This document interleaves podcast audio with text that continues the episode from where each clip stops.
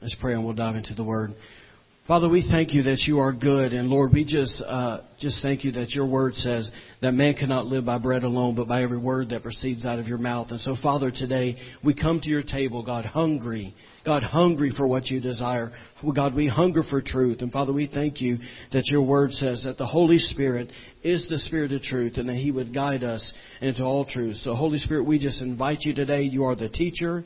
You are the guide, and we pray that you would just teach and guide us today. And uh, only you know uh, literally every every uh, ounce of our hearts. And so, Father, we just invite you to come and to do what you desire to do in us today. In Jesus' name, we thank you for life change. Amen.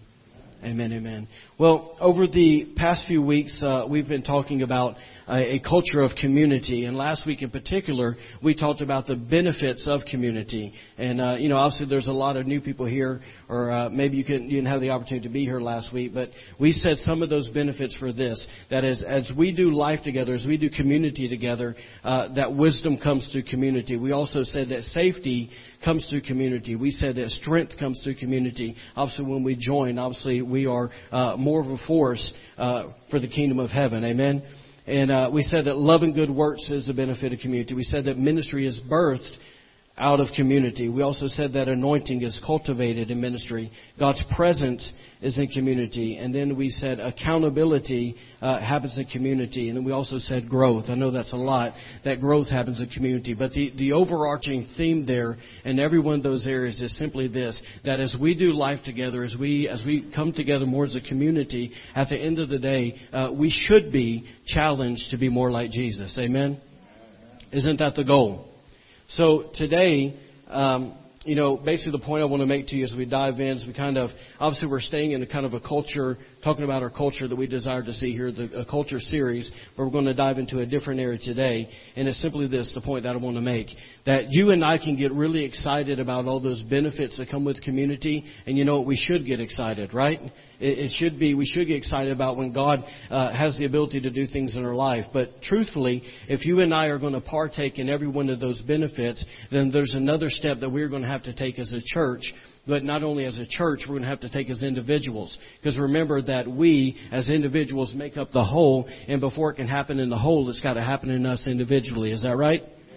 So uh, if you and I are going to take that next step, if we're going to really be able to partake and enjoy all those things, uh, the next step is this: is we must commit to a culture of discipleship. Can somebody say discipleship? It's no different than what than basically where Jake and these guys are at, but they're saying, you know what, we, we've seen a culture of where we're seeing people get saved, but we know the culture needs to grow and we need to become more uh, more discipleship oriented. So uh, for the next couple of weeks, I really just want to focus on uh, the heart. Get that, the heart, and there'll be some things that we'll teach on, but I really want to focus on the heart of a culture of discipleship. And, and you know, I kind of go ahead and give you heads up. I'm probably not going to start this the way that most of you would think. Uh, I, I, you know, you, you know, obviously, you know, in my mind, I'm running about 15 different directions that we could go. But, but I just said, you know what, maybe the best way to do that is just kind of share uh, my own journey with you guys that got me to the point of where I'm at today as, as far as understanding discipleship. So that's what I'm going to do. Okay? So, um, you know, most of you guys have heard I, I didn't grow up in a Christian home. Uh, when I got saved as a senior in high school, uh, you know, I dove headfirst into the church structure. Does anybody know what I'm talking about? The church structure. So, uh, you know, I, meaning this, that I went, I went faithfully to youth group every Wednesday night. I went to Sunday school on Sunday mornings. Uh, obviously, I went to the main sanctuary where the senior pastor was preaching and, and sat there and I listened to him preach. Then I came back that night uh, to hear the Sunday night message. I didn't stay home watch football. Uh, thank God for change. So uh, anyway, so so so we went to church Sunday morning, Sunday night, and then uh, you know I was committed. I was faithful. I went to the the youth winter retreat. I went to the the uh, stateside mission trip that we went on, and uh, you know, and I even I even went so far being committed to the church structure that after school I would drive to the church. I'd go to the church, and uh, and I would hang out with the youth pastor. I did all of that because I just thought that's what Christians were supposed to do. Anybody ever been there? So, you know, after I graduated high school, uh, I felt called, uh, li- literally the moment that I gave my life to Jesus, I felt called to ministry. I didn't have a clue what that looked like, but I knew that I was called to ministry. So, uh, when I graduated high school in 1996, uh, I feel I'm getting old, is, um, you know, I felt, okay, I, am supposed to go to this uh, ministry uh, discipleship training program. And so when I went there, um, you know, basically, once again, I, I went with this church structure mindset, but after I was there for a few weeks, I began to realize a few things about my Christian walk. Now, to kind of give you uh, an example of, of why I began to realize things. So, so I went from basically being a 17 year old kid to understanding church and just kind of going to church listening, but pretty much someone said it's the only time I ever prayed was when I was at church. The only time I ever worshiped is when I was at church. The, the only time I ever did anything really Christian other than just trying not to cuss or trying not to do something stupid, I was at church. Are, are y'all following me? So, uh, but like I said, I did not grow up in a Christian home, so all that world uh, was completely new to me. It wasn't like I was born in the pews and and you know just had to kind of work out my stuff. I, I literally was snatched out of the kingdom of darkness and put into the kingdom of light, and I had no clue what was going on. Uh, anybody ever been there? So so I show up at this ministry training uh, program, and we start off with an orientation. We go to this retreat center for a weekend, and I remember uh, Pastor Mark Sims got up and he said, "Okay, here's the schedule that we are going to run." I mean, I literally did not have a clue what I was getting into, and, and he said, "Okay, we're going to start off every day from 7:30 to 8:30 in prayer." I was like, "What am I going to do for an hour?" You know, I was like, "This dude wants me to pray for an hour. What is he talking? What am I going to say?" And, and so, and then he goes, okay, and then he began to go down the schedule. So literally, we started every day with an hour of prayer. And then on top of that, they're like, okay, uh, you know, you're actually going to have to memorize some scriptures in the Bible every week. Okay, I think I can do that and then said, okay, we're going to go to we're going to go to Bible classes uh, where basically the pastors and the leadership team would, would teach. Uh, obviously, we we enter into a complete different world of worship, and I'm not knocking anything of the past, but but going from hymns to some kind of contemporary form of worship was a big adjustment for me, where people were lifting their hands, people were praying in tongues. All that was such a different world for me, and so when I got there, um, basically. Um, I begin to see, let me say this, I begin to see Christians, I begin to see a different breed of Christians. Is that okay to say it that way? Yes? And a lot of times when you get around those people, obviously you begin to do what? You begin to look at yourself. And, and then I actually, I actually brought a book this morning because they gave us this Bible course. It was the first one I ever took. Good old classic book called The Life of Christ.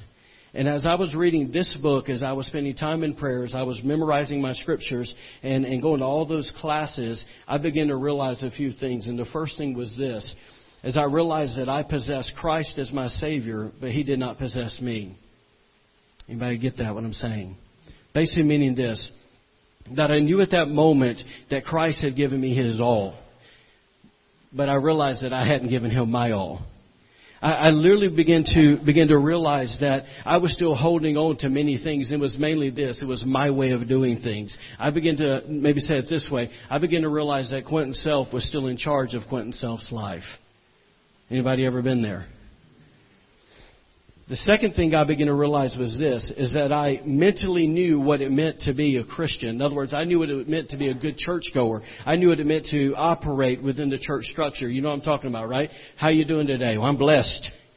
You know, the, you know, to, you know, to stand up at the right part, bow your head at the right part. You, you know how to do all these things. And so what I realized is that I knew how to do all of that, but I didn't have a clue what it was to be a disciple of Christ.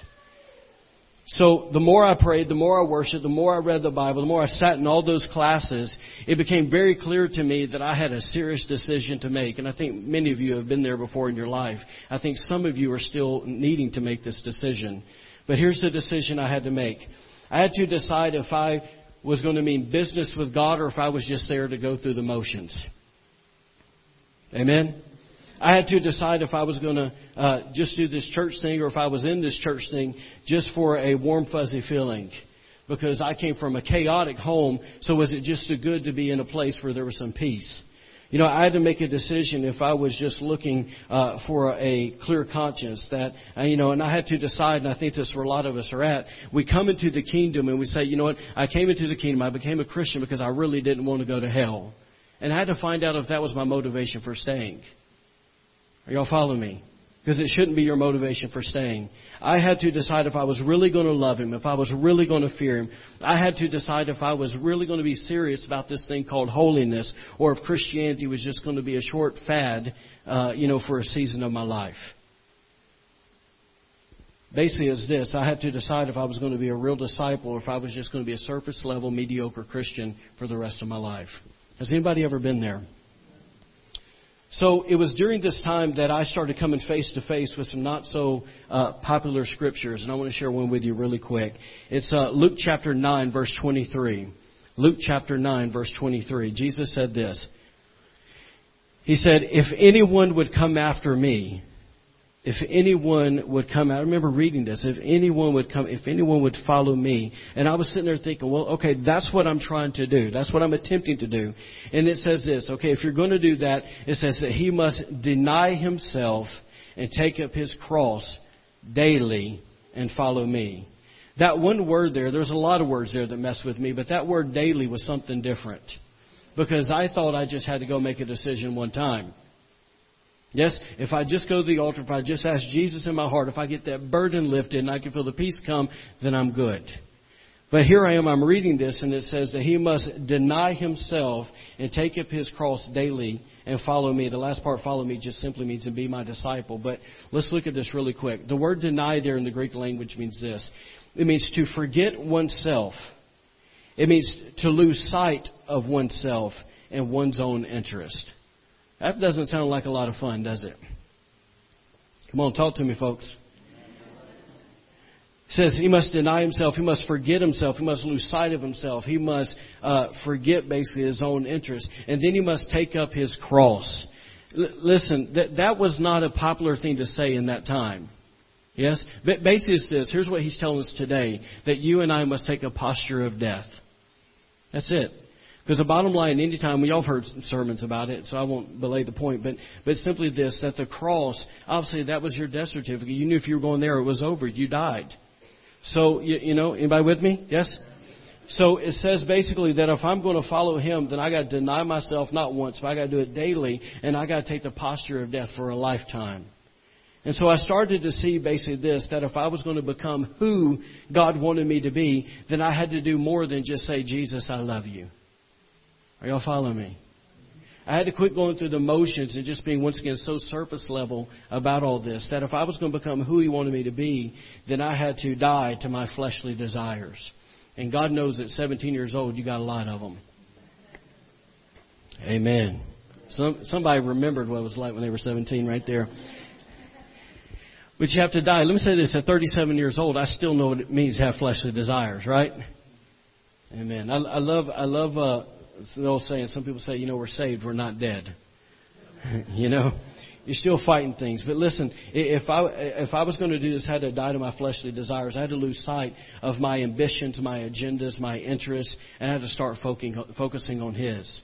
So, you know, here's the crazy part. Almost 20 years later, okay, almost 20 years later, it's crazy because that stuff is still happening in me. It's still happening. You, you, know, there's never been a point in my Christian walk where I could literally stop and went, you know what? I think we're, I think we're good. I think we've arrived. There's always been something that he's like going, hey, you put that on the altar. And you put that on the altar. you, you know, so so look, you know, we, we were talking past few weeks about being honest, right? So in other words, if I if I expect you to be honest, I gotta be honest. So so here's where your pastor's at now, right? Seven weeks into this thing okay, is this, is that I, I am finding that in my life right now, that if I'm going to be a, a, a great husband, not a good one, then a lot of things got to die. If I'm going to be a great dad, then there's a lot of flesh, a lot of agendas, a lot of my own self-interest. It's really got to die. You know, part of this, I've said this, but part of why I knew that our move from North Carolina to here, I knew was about our family. You know, and, and I got I got this text. Anybody ever got a friend that texts you and just ticks you off? So I had, so I had a, a friend send me that scripture that we read uh, the other day out of Ezekiel, that two are better than one. It's all the value of a friend. And then he puts on the end, okay, because I'm all focused church, church, church, church, church. And he sends a text, hey, I would just uh, strongly encourage you to begin to ask God, uh, what's the real reason he brought you there? like, you idiot. The real reason is, is I'm supposed to do a church. I'm supposed to lead a church. But, you know, that's what your flesh wants to say. Is it just me? Okay, maybe I'm too honest with you guys. You guys are in church. I forgot. Okay, so, so, so I came, so I came in here, right? I came in here. I was right here praying. All, obviously, all you guys aren't here because I work here, right? So I'm praying and I and I'm literally looking at that text that old boy sent me, and I'm just not happy. And I said, I said, okay, God. Drew said this. So I said, uh, so Lord, why do you really have me here? Lord, I'm open. Lord, what do you really want to do in me? What do you really want to change? Because God, uh, literally, God, every area, Lord, do what you want to do. You know, so here I am thinking, okay, family. But then we come in here and we get in a meeting the other day with the leadership. Just too honest. We get in here, we get in the meeting with the leadership, and and it gets intense, right? And and uh, not like in a bad way. Just if you're going to go deeper, then you got to be willing to cross some of those things. So so I I walked away from that relation uh, from that conversation the next day, and I was just mulling it over, and I actually ended up at at Pastor Brian's house, and uh, he's doing what Pastor Brian does. He's on this big front front end loader, right, doing this thing. He's sitting way up there like he's in his kingdom, and and I'm looking at him, right? And me and Lee are on the ground, and I just started talking about this. Man, I'm finding out that the way that that I know to do ministry, man, I'm I'm dying. I'm dying. You know, because when you come from the, the church that we came from, you know, and you've been in that world for so long, that's the way you know to do things. And then when you step into a place of a complete different culture, not not bad, not good, just different. When you step into a different culture, you go, you know what, I can't do it the way I've always done it. So, so things that I know and things that I'm personally confident in, you know all those things, all those crutches, if you will, are getting kicked out from under me, and I'm dying. Right? But you know, here's the wild part: is every bit of that's necessary. If I'm going to become who God wants me to be, if I'm going to be the pastor that I need to be, if I need to be the husband, whatever, and you could go with you guys business owners, however, you know, whatever you do, it is necessary that we understand that we got to take up our cross and die daily. That we got to deny ourselves. Because if if I can say this to you and you understand, um, you guys that are parents, okay, can you understand that the decisions? Are we looking here? That the decisions that you make literally are will affect generations. So, you know, sometimes we get so in our little bubble and we get so concerned about us that we don't have a big picture, the big perspective. And uh, and so we just think, well, it's us. But the bottom line is is is the the death that needs to happen in me is not just for me; it's for all of those people too, right? It, It's it's like it's like you know, obviously people here have marketplace ministries, and uh, some people have ministries. The bottom line, if you can get in your mind, get in your heart that for you to go where God wants you to go, where God wants that ministry to go, then you are going to have to die. There's going to be a time, watch this, that you're going to have to do what we see in, in Genesis. It, actually, it's the first place we ever see worship mentioned in the Bible. Is what? Is when Abraham's there and he says, Take your one and only son, right, and go up that mountain and, and kill him. Right? We've all read it, right? So here's the wild part. You know, when I, when I was a new Christian, I always thought that, you know, because it's the little pictures that you see, that it's this little boy and Abraham, the old man, old grandpa, you know, he's carrying him. But when you read the Bible, it says that Abraham said to his servant, Stay here, me and the boy go worship. And it says that, that Isaac carried the wood up the mountain. Are you following me? So he was a, he was a grown man. He carried the wood up the mountain. And then here, here's the part that blows my mind. Is how many of you guys know that here's Abraham riding around 100 years old, and he's got whatever, young buck as a son. If they got in a tussle, who would win? Young buck. But but there's that point where where Isaac clearly trusted his father, and and, and I think he said in essence, "Tie me tight, Daddy, because I don't want to squirm off this altar. Tie me tight." Because he was willing to submit and surrender himself to a position to go, you know, I trust God even if he wants to kill me. There was trust going on in both ways there. So for you and I, once again, to to uh, accomplish what God wants us to accomplish, guess what? We're going to have to say, tie me tight, Daddy, because my flesh is going to want to squirm off that altar. Are y'all hearing me today? And understand that the Father knows best. and and there is a plan. There there is you know bottom line. There's there's a, he does have uh, he's intentional, and he's doing it doing it for a reason. I just got to be open to it. And and the longer I fight, guess what? It's just watch this. There's people who have fought for 20 years and they still come back to the same place. Get it over with. You know, it's much better. Amen? Yes? You know, it's one of those things that you look back in life. Maybe I'm just talking about myself today, but but it's just one of those things in life that you that you go, you know what? I never want to relive that, but man, I sure wouldn't trade it because of who I am today. That death helped me get to where I'm at, and so today, as we're talking about this. Um, once again, the, the heart of discipleship, you got to understand that, that death is a major part of that. And, and unfortunately, uh, you know, and I, you know, I try to be concerned about what's going on in our church, but but when you look at the uh, part of the reason we're in the mess we are in around around this nation is because churches don't talk about that. Right? It's always about how you can get benefited. But the bottom line, if we're really going to do this and we're going to do it right, then death has to take place. Death has to come what with our ambitions, our agendas, our interests, our fleshly desires. So, if you can understand this point, that the proof of discipleship is found in a continued transformed life.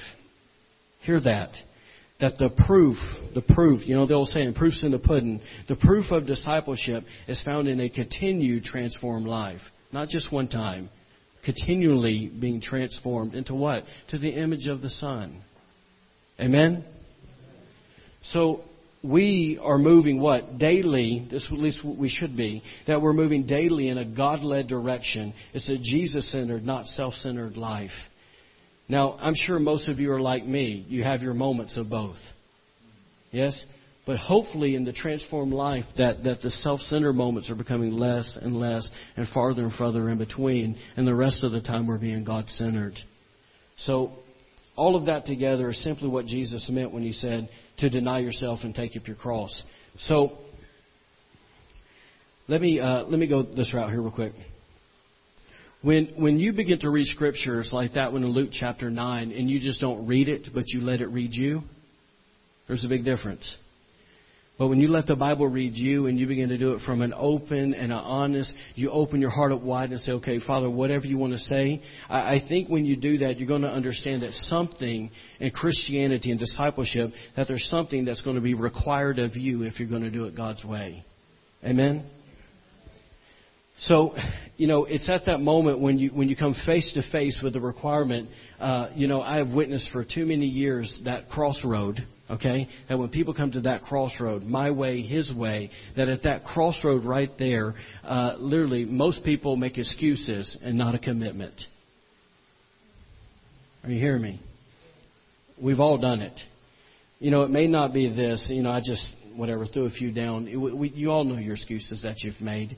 Um, you, you know, you know, if I'm being honest, here's here's me because I know that that there's a, a, not an amount but a quality uh, of time, if you will, that I want to have with Him.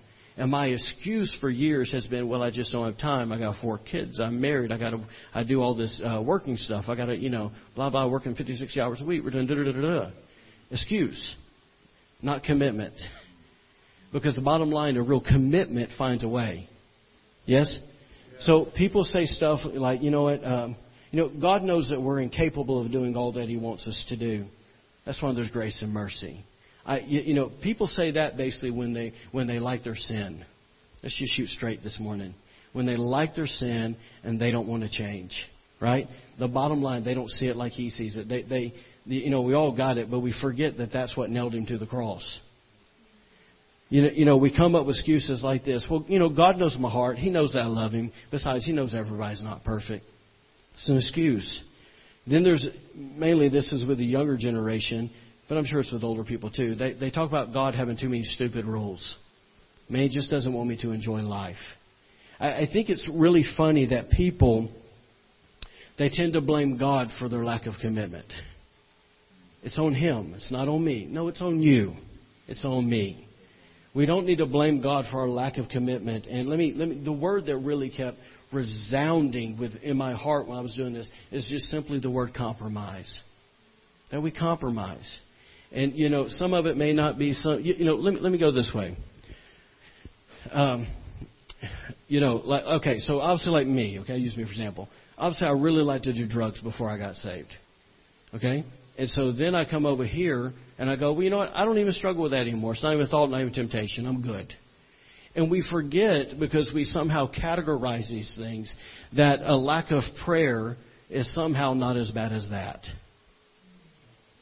The, bottom line is because of who I am today, that is greater than that. Because the bottom line is because I'm not ignorant anymore. I was ignorant and blinded by darkness there. I'm not here.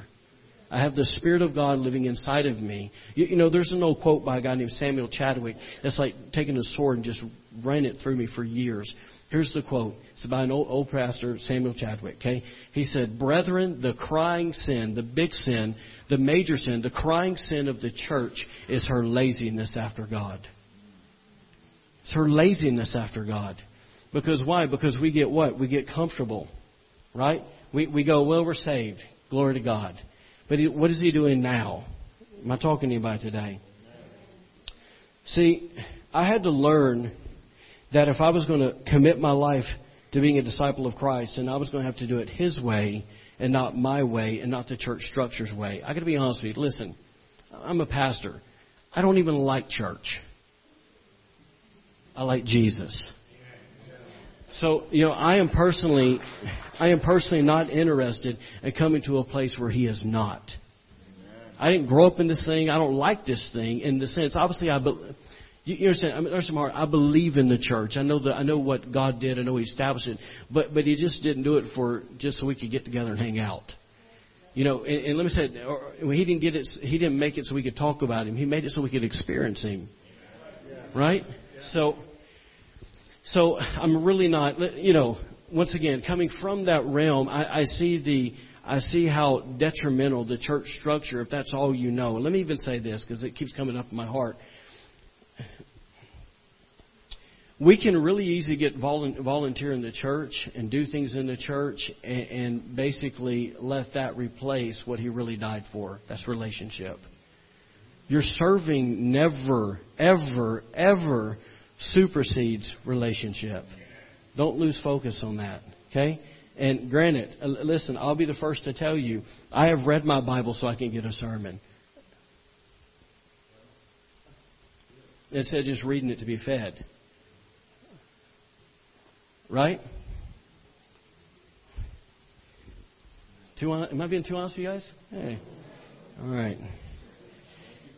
You're welcome. I don't like fake people. All right, here we go. So, all right, so uh, let's talk about real quick the requirements and the expectations for being a disciple. Uh, this is going to be kind of lengthy, but it's in Luke 14. If you have your Bible, that'd be really great if you would turn to me. Turn with me there. Please bring your Bibles to church. And if I can ask you an, another thing, please take notes in church. Okay, I'm not trying to put anybody under the law, but that will help you keep things in you and not just hear. We we remember what like seven percent of what we hear. It, that I think when you when you take notes, it actually goes up to like thirty percent. So it's for your own benefit, okay? It's not to make me feel like I'm doing a better job. I promise you that. All right, y'all there? Luke 14. We're going to read verses 25 through 33. What did I say? Good job. Look at that team go. Look at that teamwork. Here you go. You know, we say in my house, teamwork makes the dream work. There you go. All right. There you go. Luke 14, verse 25. It says, Now great multitudes went with him it says, And he turned and said to them, If anyone comes to me and does not hate his father and mother, wife and children, brothers and sisters, yes, and his own life also, he cannot be my disciples. I remember as a young believer reading that going, Jesus, have you lost your mind? You know, because the, part that I struggled with is, man, what's the fifth commandment? To honor your father and mother, and here's Jesus saying, hate them? But you know, if you know, that's why a lot of times we got to. It's called study, show yourself approved. We got to figure out what the word actually means.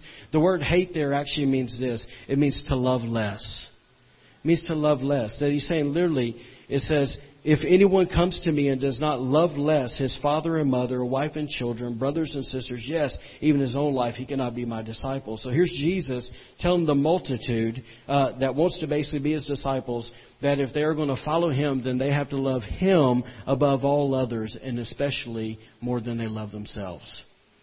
Amen.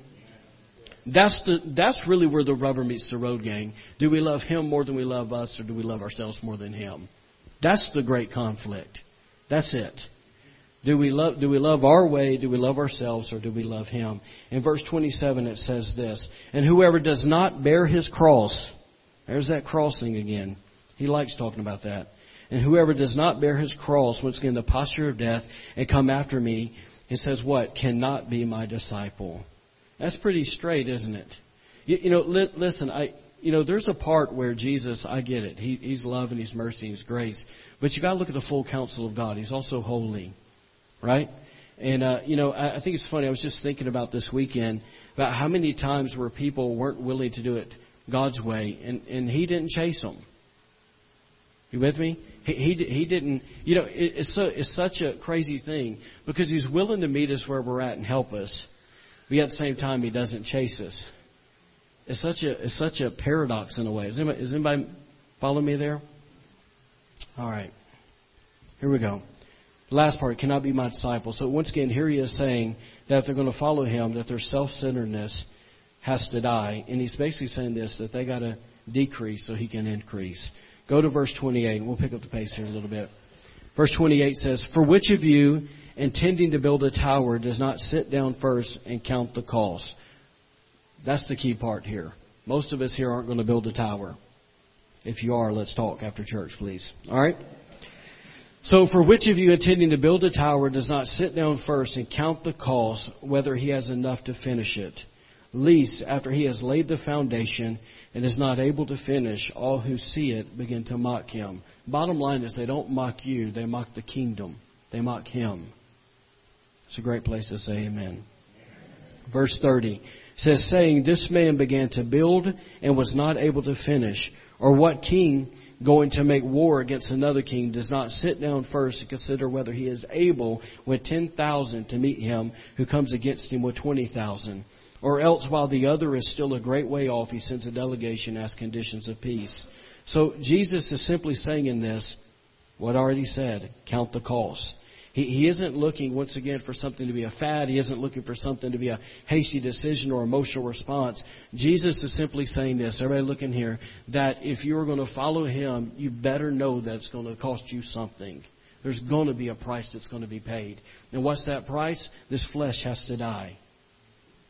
Am I boring y'all today?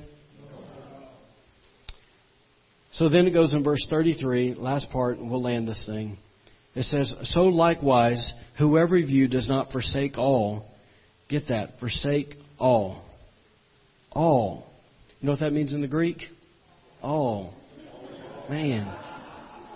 He didn't even give us a way out of that thing. Look at that. So likewise, whoever you does not forsake all that he has, cannot, cannot be my disciples. You, you know, there's a guy that I've admired for years. His name's Keith Green and uh, Keith Green was an amazing man of God. But but he said this one time. He says he said, you know, God doesn't ask for much, just everything. That's so true. So you know, bottom line, guys, is, is this, and you know, maybe this is the wrong gang to say this to, but you know, Jesus, when you look at the Scripture, he wasn't looking for a fan club. He wasn't looking for it. He wasn't looking for a bunch of groupies. Watch this, because we, you know, we believe certain things. He wasn't looking for sign seekers either. He wasn't looking for those who attend church. He wasn't looking for those people to sing a song. He wasn't looking for those people to even read a book. He was looking for disciples. Me maybe say it this way. He was looking for people who were willing to be sold out and committed to Him. Because that's really what we're talking about. Is this, you know, you know, obviously we're going to talk about, um, you know, and every week won't be as heavy as this, but, you know, we're talking about a, a culture of discipleship. But at the end of the day, unless you have commitment, you can't be a disciple. It's really, that's really what he was saying in every bit of that. So here's the thing I want to maybe ask you this morning. Is God really first place in our lives? Honestly, it doesn't matter how old we are. Is God really first place in our lives? Or is he playing second fiddle to something or someone? Is God sitting on the throne of your heart? Or do you still have him nailed to a tree? Because if you still have him nailed to a tree, then you're just thankful for forgiveness. But if you got him sitting on the throne of your heart, then he's king. And listen, the Bible says he is king. Right? You know, there, there's an old quote that says this, and man, this is so true. Everybody, please hear this. That it says this that religion is hanging around the cross, Christianity is getting on it. That religion, and listen, I, I don't know about you, but I don't want to be a person that just hangs around it and just looks at what he did. I, I want to take my place on that cross. Right? You, you know, I told you guys I went to, um, you know, that school of ministry. The first week we were there, they only gave us two scriptures to memorize. You know, over the course of the year, I think they gave us like 400. Okay? And then to, to show you the heat that was on us, at the end of all the, that nine months, we had to be able to quote every one of those scriptures. Talking about some pressure. Just so they gave you the first three words. They did. They gave us the first three words. But you had to know the reference and you had to know the rest. And when you got a five verses you got to quote, those three words don't help you a whole lot. All right, so, but the the first week I was there, it was this: 2 Corinthians five seventeen. Therefore, if anyone is in Christ, he is a new creation. The old is gone, the new has come. The second one was the one I want to talk about here. Is Galatians two twenty says, "I have been crucified with Christ, that I no longer live." You get that? That I have been crucified with Christ. I no longer live, but the life I now live, I live by faith in the Son of God, the one who loved me, loved me and gave himself for me. It's probably a little different. I memorized it in a different translation. But it's, look, 20 years, almost 20 years later, it's still there. You know why it's there? Because I have prayed it and prayed it and prayed it and prayed it. God help me take my place. Because He ain't on that cross anymore. That's why it makes me so angry when people walk around. I shouldn't say angry, but but I don't like it when people walk around. They got a necklace or something, and it's Jesus hanging on the cross. He's not there anymore. You, you know, I went to Mexico one time, and they're walking down the street with these, you know, big foot and a half crosses, and Jesus is on it. Folks, he ain't there, right? That's right. So watch this though. Um, oh, I got to hurry. So, all right, let me just let me just hurry up here. Is this is once again understand that scripture today that you have been crucified with Christ. Bottom line, the life you now live is for His glory, not yours. So, watch this. So I remember once again coming trying to bring all this together. That being at 18 years old and reading all these scriptures and going, okay, I see where I see where I'm at, and then I'm seeing where those disciples were at that I read in the Bible, and it was not matching up at all. And I, so I began to, okay, how, how am I supposed to get there? What's the route? And I began to look at the way Jesus did things. But, so here I was, watch this. Um, even though I was realizing where I was at, I was still willing on God, I want a committed heart. Because that's really the key. God, I, I, I really want it. I'm not here to play games.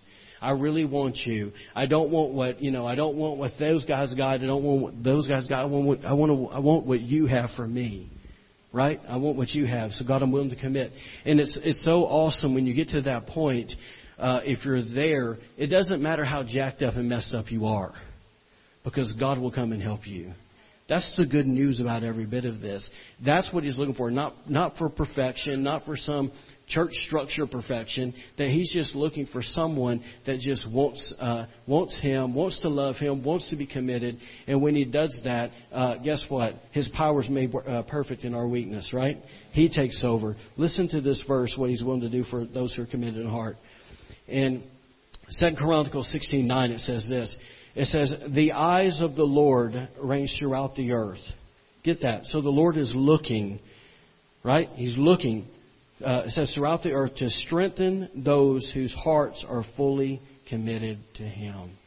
That is an awesome verse. Because I don't know about you, but there's been plenty of times that there was something in my life and I didn't know how to get victory. But He did. Because He already paid it. But I had to bring it to Him. Amen. And when I brought it to Him, guess what? He helped me. He strengthened me on the journey.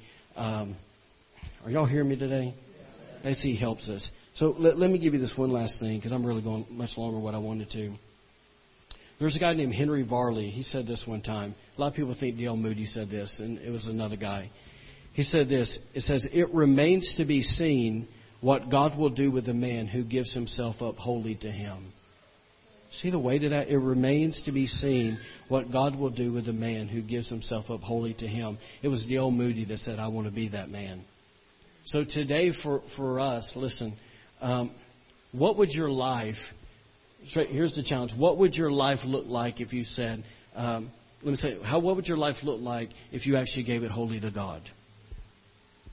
What would it look like? Now, watch this. Please, for a minute, forget about all the ministry opportunities. Think about you. Think about think about how think about your wife, think about your husband, think about your kids. Think about those people that call you a friend. Are y'all following me? They would get such a better version of you because they would get Jesus, not you. That's really what he's after today.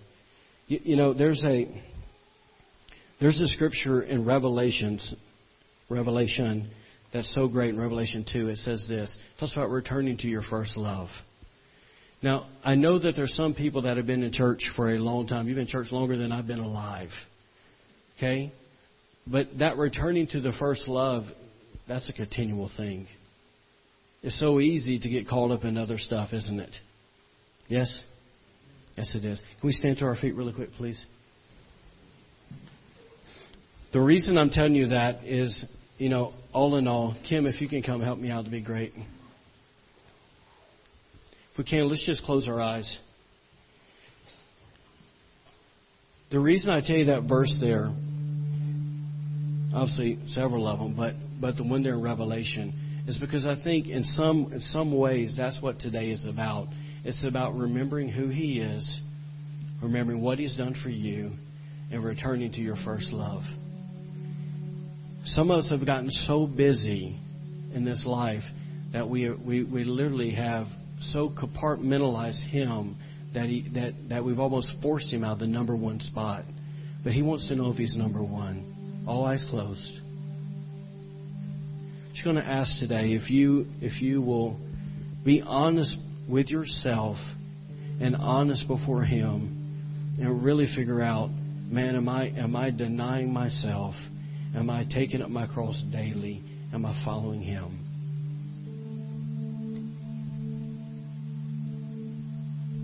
You know, give the Lord permission to show you your priorities. Give Him permission to show you where He's really at.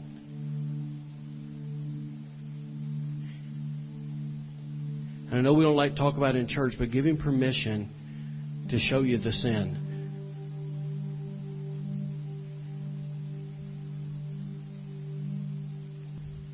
Remember what we talked about. He's going to bring you to that crossroad.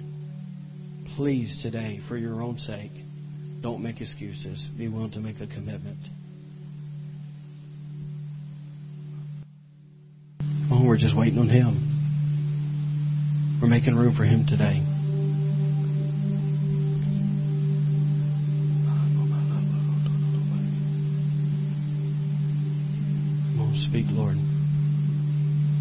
Hearts.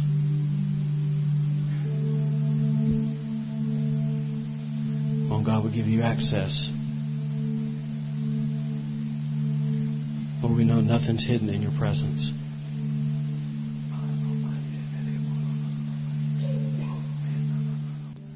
Listen, I want to do something that I know that we may not be used to. I'm not sure. Remember, I'm the new guy around here. We were talking about Abraham earlier, about him bringing Isaac to the altar. I, I honestly believe that God is speaking to quite a bit of you guys today. Can, can we can we actually meet Him at a place called the altar? And the reason I want to do that is because the altar is simply a place of death and that you can bring the thing that's in your own heart to Him today, and you can lay it before the altar, even it's yourself, and say, "Tie me tight, Daddy bring death to this thing. Can we have courage enough today that if the Lord is ministering to us, and we'll be willing to come meet Him where He's at? Come on, it's just you and Him. Listen, nobody's going to come pray for you. Bottom line, it's just you and Him. All around this room, just you can make it wherever you can find space, just make it your altar. Listen, I'm telling you, this is a really safe place. Nobody's going to judge you, nobody's going to make fun of you.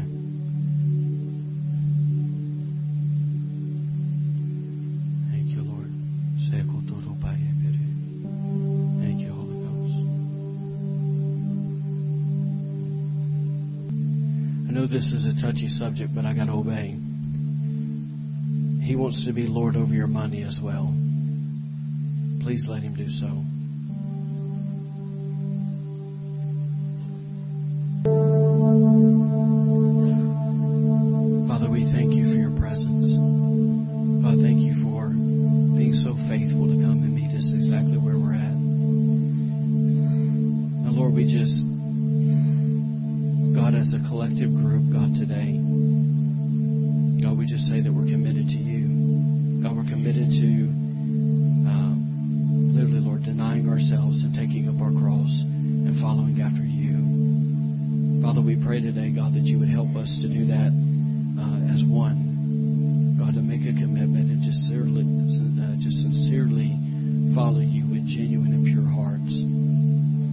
Father, we thank you, God, that as we do that, just as we've seen today, as we've came and we've laid things down, we've asked you to bring death to things, Lord, that you're so faithful, God, to give us strength, God, and to give us encouragement and life and peace to follow and walk after you. So, Father, every uh, person that came to the altar today and the people who uh, made their own seat and altar before you. Lord, thank you for hearing their heart. Thank you for hearing their prayer.